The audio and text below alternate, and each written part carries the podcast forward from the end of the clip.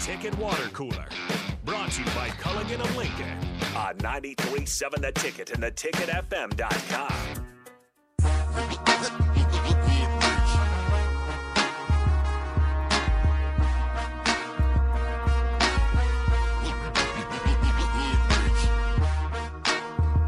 We're still fly here in studio. Still fly from 2002. Like to get the 2002 vibes going here as we look at uh, history lessons with Bach back to the year 2002. We've gone all the way from 1993 now to 2002, and this is where it takes a turn. I must say though, I did petition for "Soak Up the Sun," Sheryl Crow. That's true. Yeah, I will say that I, I like to still fly, but I wanted "Soak Up the Sun." Soak Up the Sun's a great song, especially for like when you're going swimming.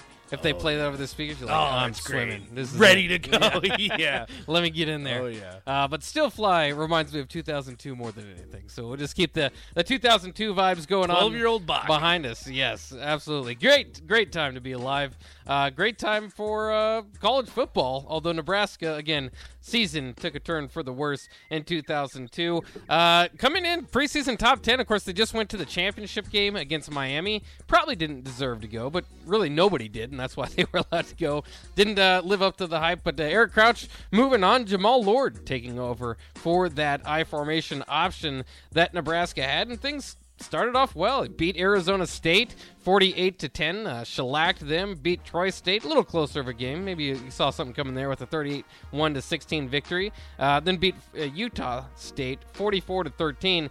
Penn State was kind of down at the time.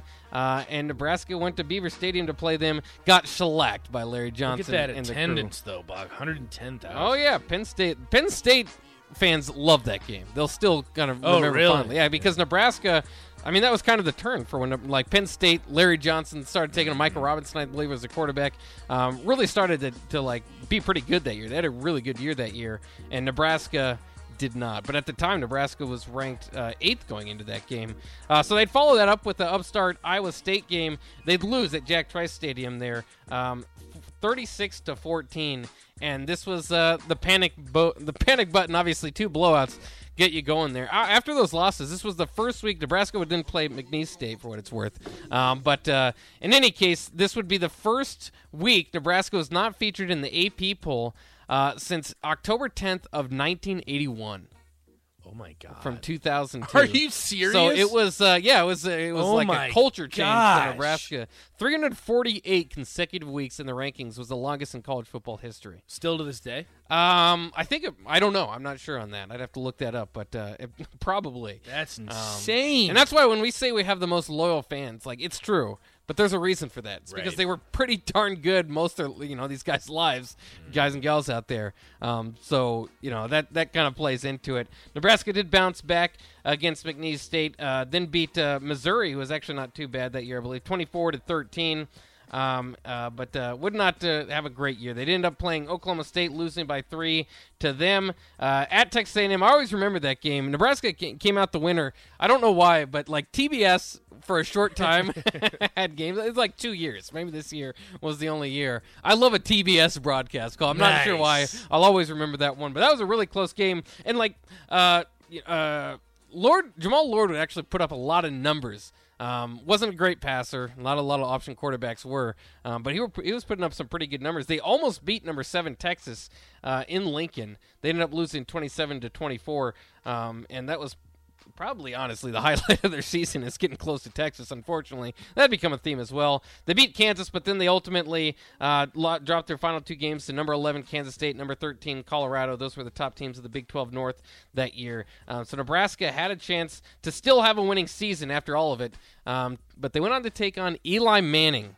In uh, in the Independence Bowl there with Ole Miss, Ole Miss gets the win 27-23. Pretty good bowl game. It looks like though. Yeah, it was a, it was an entertaining bowl game for what it's worth. Um, I forgot to mention too, Nebraska switched their jerseys this year. It was absolutely ugly. They had like a red jersey with a red stripe on on white, like a it's not just a stripe, like a pretty thick stripe down their white pants. It looked pretty good on the road, I thought. Most people, because of the losses, do not like the 2002 jerseys, and they they killed them after one year. They said, "Yeah, if we So lose you're that- done with this? Yeah, these Yeah, jerseys don't work." right. But they should wear that those uh, away uniforms as a throwback one year.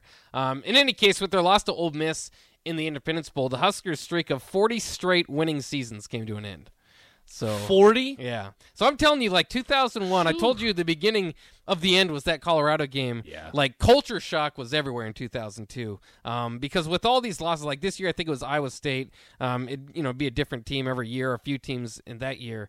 Like you, when you beat them, when they beat you, it was like the first time they'd beat you in like 36 years. It was just like Oh my God. absolute craziness. Uh, and Nebraska fans just didn't know what to do uh, with themselves. So um, makes for an interesting 2003. The pressure was put on. They made a lot of coaching changes uh, that we'll allude to going into tomorrow um, to try to fix this, switch the jerseys and everything, uh, give Frank Solich one last shot. But uh, uh, in the Big 12, teams were taking over. Oklahoma and Texas and Kansas State all finished in the top 10 that year. Uh, Colorado at number 20. Uh, for what it's worth, on the year, uh, it's a pretty fun year. Ultimately, one of the best championship games of all time. Um, I think this was the Maurice Clarett year where he kind of uh, as a freshman, Maurice Clarett jump started that team, and they probably didn't deserve to win. Miami, who had won the previous year, uh, went to the championship game. Controversial call late uh, allowed Ohio State to get another chance, and they ended up not looking. So, call uh, not, not looking back, I should say. So, uh, Ohio State ended up winning the championship that would have been on that team? Oh, Maurice Clarett's the one that I can remember. Mm-hmm. Um, I think like Craig Kimball was their quarterback. Um, they had they had a pretty good roster. I'd have to look it up uh, in in specific to, to look at it, but it was it's kind of cool. Like Tyrone Willingham uh, won ten games for his first year at Notre Dame. You thought that like Notre Dame was back with Tyrone Willingham. That didn't that didn't last for very long. Carson Palmer won the Heisman Trophy. Nice. Uh, over number two Iowa quarterback Brad Banks, who had them in the top Oh, 10. This is that's like- your boy, This is like. Kirk Ferentz' uh, first like breakout year. Um, Larry Johnson, Willis McGahee, and Ken Dorsey also finished in the top Willis five. McGahee. Yeah. That would have been because Clinton Portis would have graduated, what, the year before? I believe so. Yeah, Miami. Because they had a few running backs that were, they had Clinton Portis, Willis McGahee, and there was someone else. Najeh Davenport was there, but there was Frank Gore. Yeah, Frank Gore, Yeah. that's right. Oh, That's a man. lot. Those, that's when those Miami teams were pretty good. And the the craziest thing about football back then, it started to change in 2002. The pen, the penalty for violating the so-called halo rule, um, you know, for the punt returners and not smacking them two yards, the two yard restricted area around the punt returner, kick returner, they increased the penalty for that to 10 yards. It was five yards, so you were pretty much not really even thinking about it when you were going to light up a punt returner, and they got lit up oh back my in the God. day. Yeah. See, I don't Because you'd I only don't lose, remember any of you'd that. only lose five yards. Like, so yeah, it's might as well. Not that big of a Try and deal. get him to fumble or Yeah. something. Yeah. It was crazy. Guys would get absolutely lit up. Um, but uh, good thing they they they made that Probably for the best to make that. I think it's up to 15. It better be up to 15 by now because you cannot have guys getting lit up on that. That's like the most dangerous play. Um, all of special teams. Look, I played yeah. special teams in high school, and it was a free for all.